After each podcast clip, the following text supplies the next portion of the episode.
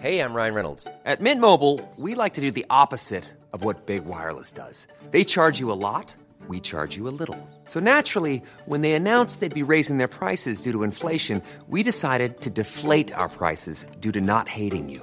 That's right. We're cutting the price of Mint Unlimited from $30 a month to just $15 a month. Give it a try at mintmobile.com slash switch. $45 upfront for three months plus taxes and fees. Promo rate for new customers for limited time. Unlimited more than 40 gigabytes per month. Slows. Full terms at mintmobile.com.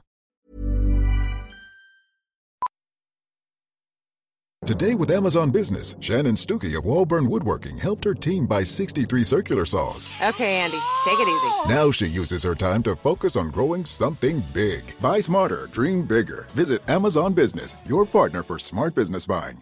Why does Comcast Business power more businesses than any other provider? It has technology solutions that put you ahead, like the fastest, reliable network and serious savings. Whether your small business is starting or growing, you need Comcast Business. Comcast Business, powering possibilities. Ask about Comcast Business Internet and Security Edge, or find out how to get a $500 prepaid card with a qualifying gig bundle. Call or go online today to learn more. Offer ends 10 23 22. Restrictions apply. Call for details.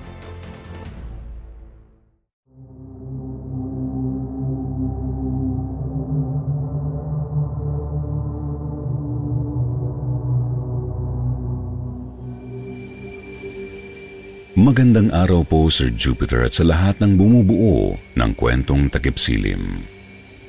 Tawagin niyo na lamang po akong Presi. Ang kwento pong aking ibabahagi ay ang naging karanasan ko nung dalhin ko sa Samar ang labi ng aking ama.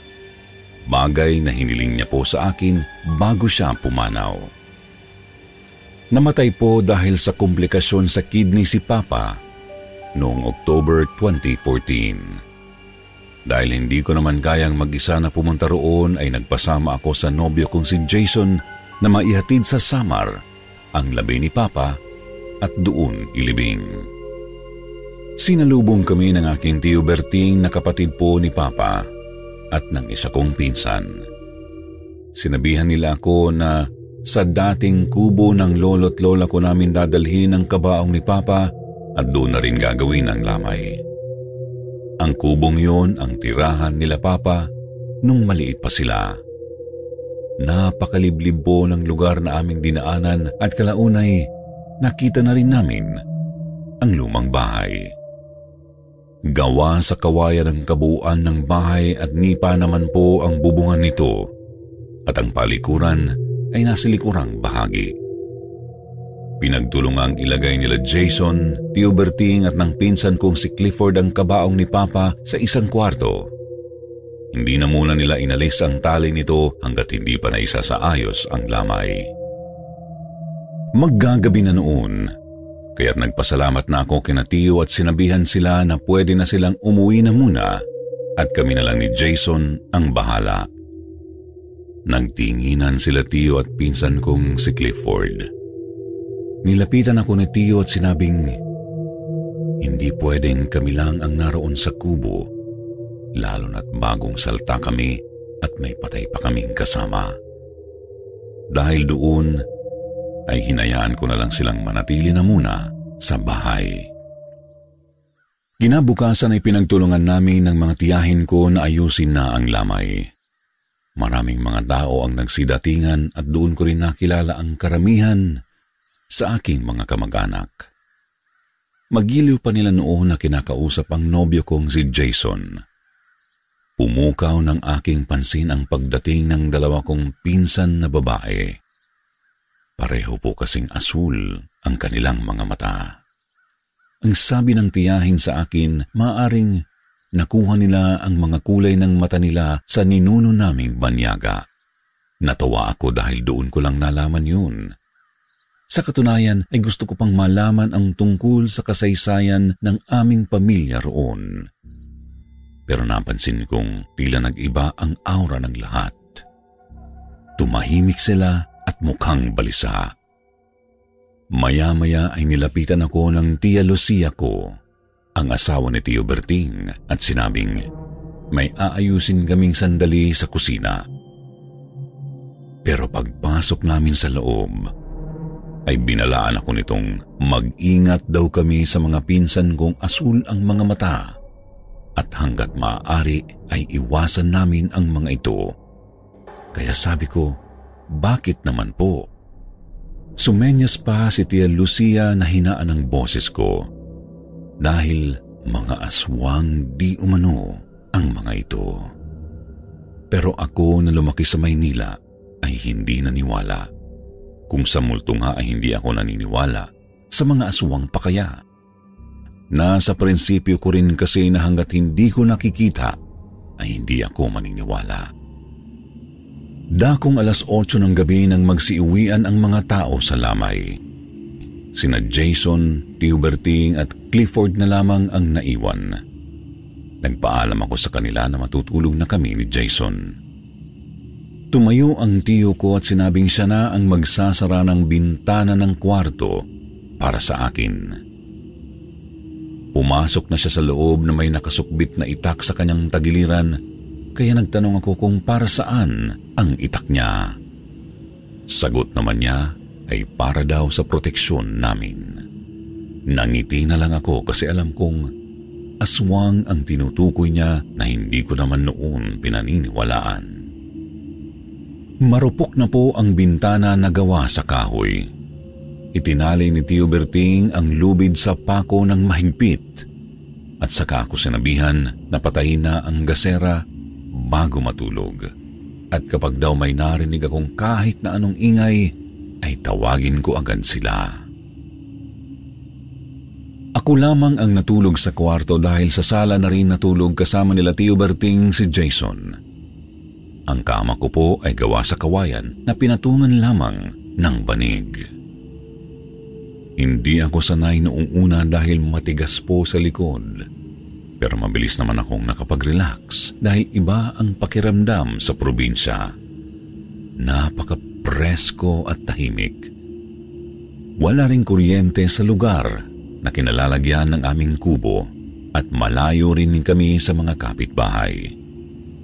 Tanging ang mga kuliglig lamang ang maririnig mong ingay sa paligid. Sumapit ang ating gabi. Biglang may narinig akong kumaluskos sa paligid ng bahay at parang umuuga rin ang bintana. Para bang may dahan-dahang nagpupumilit na mabuksan ito. Nilapitan ko ito at pinailawan ng telepono ko. Naggulat ako nang makitang maluwang na ang tali ng bintana. May narinig akong boses ng dalawang babae na nagbubulungan sa labas ng bahay. Pagkaraay, may kumakaluskus na sa dingding paakyat ng bubong. Medyo natakot ako, kaya agad akong lumabas ng silid. Pero paglabas ko, gising na sila at may ilang minuto na raw sila na nagmamasid dahil sa tila mga yapak sa bubungan ng bahay. Lumabas silang may dalang mga itak Nilibot nila ang paligid ng bahay pero wala na yung aswang na pinagdududahan nila. Nawala na rin ang ingay na kanina ay narinig ko. Pagbalik sa loob ng kubo, nagulat kami nang makitang halos nakabukas na ang kabaong ni Papa at may magagasgas na rin ito. Parang may nagpupumilit na buksan ito. Hindi na sila natulog ng gabing iyon at magdamag na lamang na nagbantay. Kinabukasan ikalawang araw ng lamay ay kinausap ako ni Tio Berting. Huwag daw ako o kami ni Jason sasama kung sakaling yayain nila kaming mamasyal o maligo sa ilog. Maging ang tumanggap ng kahit na ano mula sa mga ito. Ang tinutukoy ni Tio Berting ko ay ang pinsan kong asul ang mga mata. Makinig na lamang daw ako at huwag nang tumutol. Hanggang hindi pa raw naililibing si Papa at narito pa kami ni Jason, ay sasamahan na muna nila kami. Alam daw kasi ng mga aswang kung sino ang mga bagong salta sa lugar. Sa ikatlong araw ng burol, ay kinausap muli ako ni Tio Berting. Kinagabihan na raw ang libing ni Papa. Nagtaka ako dahil sa makalawa pa dapat ang libing ni Papa. Ang sabi niya ay hindi naligtas na patagalin pa ang lamay ni Papa at ang pananatili namin ni Jason sa lugar. Dahil kapag hindi raw nakain ng aswang ang labi ni Papa, ay kami raw ni Jason ang sunod na pag-iinteresan ng mga ito. Hindi ako nakatulog kinagabihan dahil sa mga sinabi ni Tio. Ang sabi ni Tio, dapat kinabukasan ay umalis na kami. Pero napagkaisahan namin ni Jason na sa susunod na araw na lang kami bumalik ng Maynila. Nagtaka si Tio nang pumunta siya ng bahay dahil naroon pa kami. Kita ko sa mga mata niya ang pag-aalala. Dahil doon ay muling sinamahan niya kami pati na rin ng pinsan kong si Clifford. Sumapit muli ang gabi at tahimik na rin ang paligid. Sa kalaliman ng gabi habang ang lahat ay natutulog na, kami ni Jason ay nasa kwarto at si Natio naman ay nasa sala. Nagising ako nang lumangit-ngit ang bintana at nalaglag ang pako. Nabuksan ang bintana at umihip ang malamig na hangin. Ginising ko si Jason. Kahit na madilim po at walang ilaw dahil nakapatay ang gasera, ay maliwanag pa rin dahil sa liwanag na nagmumula sa buwan. Habang palapit si Jason sa bintana ay naririnig ko rin ang mga kaluskos sa dingding at sa bubong. Nang nasa tapat na ng bintana si Jason ay may nakita kaming imahe ng tao at maya-maya pa ay may dumungaw ng ang ulo sa bintana pero hindi namin maaninag ang mukha kung sino. Napatili na lamang ako sa sobrang takot kaagad na pumasok si Tio Berting sa loob ng kwarto sabay hugot ng dala niyang itak. Maging si Clifford ay lumabas din ng bahay at pinupukpok sa dingding ang kanyang itak para itaboy ang aswang. Ilang minuto ang lumipas at muling tumahimik ang paligid. Nawala na rin ang mga kaluskos. Hindi na kami nakatulog matapos noon. Magdamag din na nagbantay sila Tiyo. Nang lumiwanag ay inihatid na kami nila Tiyo sa sakayan at sa eroplano na lang kami nagpahinga ni Jason.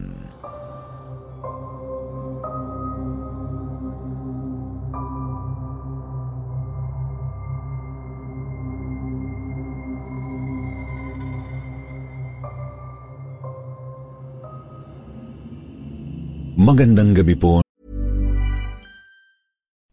would you like to look five years younger? In a clinical study, people that had volume added with Juvederm Voluma XC in the cheeks perceived themselves as looking five years younger at six months after treatment. Look younger, feel like you. Add volume for lift and contour in the cheeks with Juvederm Voluma XC. Reverse signs of aging by adding volume to smooth laugh lines with Juvederm Volure XC. For important safety information and to find a licensed specialist, visit juvederm.com. That's J U V E D E R M.com. Not for people with severe allergic reactions, allergies to lidocaine, or the proteins used in Juvederm. Common side effects include injection site redness, swelling, pain, tenderness, firmness, lumps, bumps, bruising, discoloration, or itching. There's a risk of unintentional injection into a blood vessel, which can cause vision abnormalities, blindness, stroke, temporary scabs, or scarring. Talk to a licensed specialist to find out if it's right for you.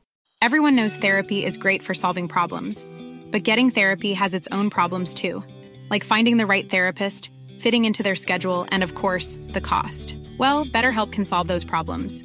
It's totally online and built around your schedule. It's surprisingly affordable too. Connect with a credentialed therapist by phone, video, or online chat, all from the comfort of your home. Visit betterhelp.com to learn more and save 10% on your first month. That's BetterHelp H E L P. Sir Jupiter at sa kwentong takip silim. Gayon din sa lahat ng mga masugid ninyong taga-subaybay. Tawagin niyo na lamang po akong Arya, 26 years old, taga Digos. Ang kwento pong aking ibabahagi ay ang naging karanasan ko po noong bago pa po mamatay ang mami ko noong 2005. Mag-isa po akong pinalaki ng mami ko. Pero kahit po mag-isa lang siya, hindi naman po ako nagkulang sa pagmamahal at pag-aaruga. She's the best mom for me. Sa tuwing nagsisimba po kami ni Mami ay nakasanayan na po namin na bumili ng sampagita para ilagay po sa maliit na altar sa bahay. Normal lang naman po ang makaamoy ng sampagita kapag nasa simbahan o kapag may undas. Pero nagtataka po ako na bakit kahit saan ako magpunta ay laging nakakaamoy po ako ng sampagita. Ang weirdo lang po sa pakiramdam. Laging ganoon po ang nangyayari mula 15 hanggang nag-18 years old po ako.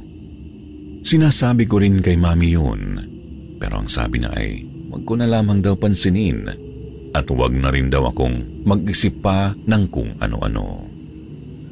September 5, 2005, alas 8 ng umaga. Pangkaraniwang araw lang naman pero parang kakaiba lang. Hindi ko maintindihan ang pakiramdam ng araw na yon.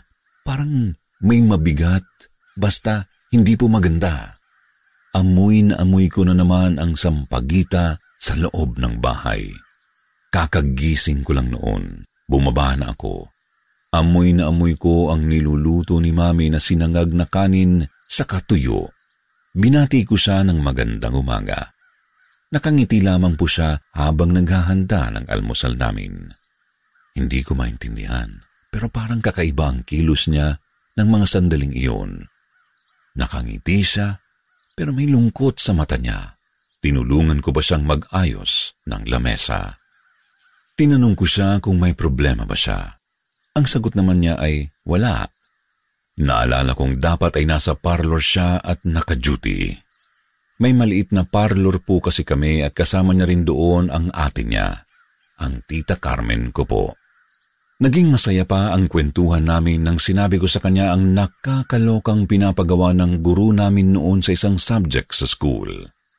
Habang kumakain kami ni Mami, ay biglang tumawag po si Tita Carmen. Tumayo na muna ako saglit. Nakangiti pa ako sa kanya bago tumayo at tumungo sa may pintuan. Malapit na rin kasi ang birthday ni Mami noon at may pasurprise kami ni Tita para kay Mami. Baka yun ang sadya ni Tita kaya medyo lumayo muna ako. Umiiyak sa kabilang linya si Tita. Tinanong ko siya kung anong nangyari. Napako ako sa kinatatayuan ko sa sinabi sa akin ni tita. Patay na raw ang mami ko. Bigla na lamang daw itong nawalan ng malay sa loob ng parlor at hindi na raw umabot sa ospital. Sinabi ko pa kay tita na baka nagkakamali lamang siya dahil kasabay ko pang nag-almusal si mami kaya paanong patay na siya? Parang napaka-imposible naman. Tumingin akong muli sa lamesa, pero wala na si Mami roon.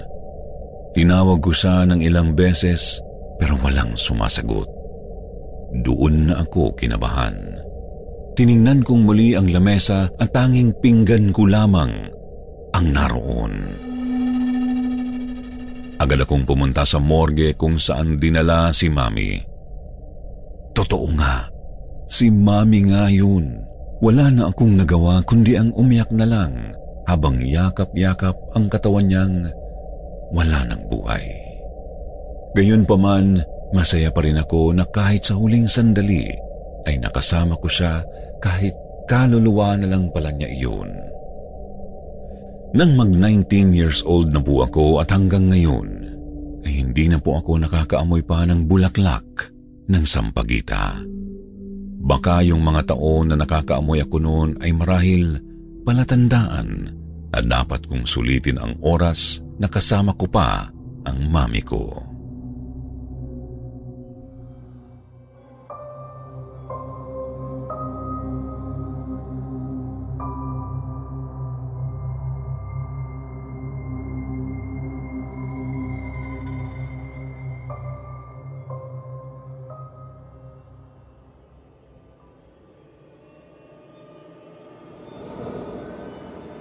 Magandang araw po Sir Jupiter at sa kwentong takipsilim. Tawagin niyo na lamang po akong Amira, 20 years old, taga Cebu. May nabili pong lupa ang papa ko para pagtayuan ng bahay. Sa lupa pong iyon ay may malaking puno ng mangga. Napakalaki po niya. Kinailangan pang mag-hire ni Papa ng tutulong sa amin para po putulin ang puno na iyon dahil sa sobrang laki. Ang sabi ng isang kaklase ko na nakatira rin malapit doon ay may namatay na raw po doon sa mismong puno na iyon. Isang teenager, isang matanda, at isang bata. Hindi niya nasabi kung ano ang ginamatay ng teenager at ng matanda. Pero ang bata raw po ay dahil nahulog ito mula sa puno. Sa gilid noon ay may puno rin ng langka. Hindi naman sa gabal yun sa pagpapatayo ng bahay kaya hinayaan na lang muna yun ni Papa doon. At yun, nakapagtayo na rin kami ng bahay namin. Naging maayos naman po ang paglipat namin doon. Medyo kakaiba lang sa pakiramdam. Sa tuwing nasa labas po kasi ako ay parang may nakatingin sa akin. Hindi ko mawari ang mabigat na pakiramdam sa paligid, bagay na hindi ko na lamang binigyan ng pansin. Subalit minsan kapag gabi, may naririnig akong boses na mahinang tinatawag ang pangalan ko. Ang bintana po kasi ng kwarto ko ay nakatapat sa kung saan nakatayo yung pinutol na puno ng mangga at yung puno rin ng langka. Minsan ay akala kong sila papa at kuya yun. Parang boses po kasi ng lalaki ang tumatawag sa akin. Pero nang sinabi ko po kina Papa kung sila ba yung tumatawag sa akin nang magdis oras ng gabi, ay nagkatinginan lamang sila.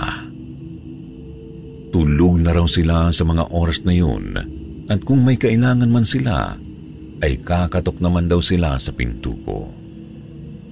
Ipinagwalang bahala ko na lamang iyon. Noong una ay inakala kong guni-guni ko lamang ang mga naririnig at nararamdaman ko.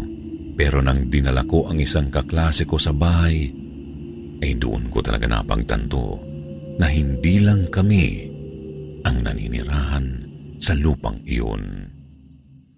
Sabado po noon, inimbitahan ko sa bahay ang kaklase kong si Nicole na sa amin na lamang kami gumawa ng presentation namin para sa isang subject. Pinagpaalam ko na rin siya sa magulang niya na sa amin na mag-sleep over para isahan at matapos namin agad ang gagawin namin. Sa presentation po namin ay kailangan na may self-video po ang gagawin. Mga ilang minuto lang naman. Napili po namin na sa labas ng bahay magsagawa since maganda rin ang view sa labas ng bahay. May short clip po roon na natapat kami sa may puno ng langka. Noong recording, ay hindi pa namin ito napansin. Pero nang nasa editing na po kami, ay kinilabutan kaming pareho nang may nahagip po ang camera ng phone ko na siyang ginamit po namin. Hindi ako sure kung talagang tao ba yun o hindi kasi kulay itim po siya. Kami lang namang dalawa ang nasa labas ng mga oras na iyon. May bandang alas tres na po kasi ng hapon yun. Kinilabutan po kami pareho at nakaramdam din ng takot. Hindi ko na sinabi kina Papa yun. Baka kasi hindi rin nila kami paniwalaan o di kaya'y sabihin nila na may dumaan lang habang nagvi-video kami. Kaya may lumabas na imahe na ganoon. Subalit ang tahimik na paninirahan namin ay biglang nag-iba nang ang natitirang puno ng mangga ay pinasunog ni Papa at ginawang uling. Biglang nahirapan si Papa na huminga kaya't agad namin siyang isinugod sa ospital. Hindi rin nakitaan ng findings ng doktor kung bakit bigla na lamang nahirapan si Papa na huminga, gayong wala naman itong diferensya sa puso at baga. Bago maospital si Papa ay pinaputol niya rin ang puno ng langka. Ang sabi ng ilang kapitbahay na dumaraan sa amin kadalasan tuwing gabi, may nakikita raw silang nasa itaas ng puno. Ang haka-haka ng iba ay baka kapre raw ang nilalang na nakikita sa ibabaw ng puno. Marami raw talagang naninirahan ng mga iba't ibang elemento sa bahaging iyon. Parang gubat din kasi ang harapang bahagi ng lupang kinatatayuan ng aming bahay. Hindi rin imposible na may ilang nilalang din na naninirahan mismo sa kung saan nakatayo ang aming bahay. Kaya rin siguro mura ang pagkakabili ni Papa sa lupa dahil sa mga nilalang na nakatira roon. May isang beses din noon na itinali ni Papa ang alaga niyang manok sa puno ng langka. Alas 12 na noon ng gabi. Kakauwi lang namin galing sa isang bahay din namin. Napansin namin ni Papa na hindi na gumagalaw yung manok. Para siyang napako sa kinalalagyan niya. Sinabuyan ni Papa ng asin ang manok at ang paligid nito. Makaraan ng ilang minuto, ay gumalaw na muli ang alagang manok ni Papa. Hindi po talaga ako nagpapaniwala sa mga ganyan. Pero simula nang lumipat na kami, ay biglang nagbago ang paniniwala ko. Hanggang dito na lang po muna, Sir Jupiter. Maraming salamat po sa pagbabasa at pagpili ng aking kwento. Muli, isang mapagpalang araw po sa ating lahat.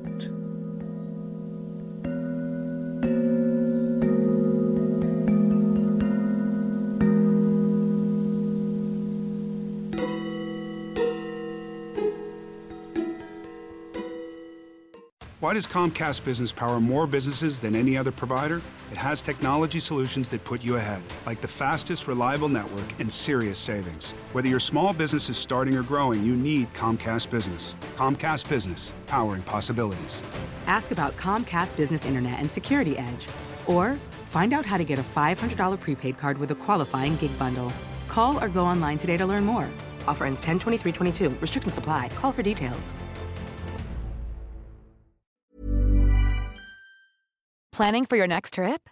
Elevate your travel style with Quince. Quince has all the jet setting essentials you'll want for your next getaway, like European linen, premium luggage options, buttery soft Italian leather bags, and so much more. And is all priced at 50 to 80% less than similar brands. Plus, Quince only works with factories that use safe and ethical manufacturing practices. Pack your bags with high-quality essentials you'll be wearing for vacations to come with Quince. Go to quince.com slash pack for free shipping and 365-day returns.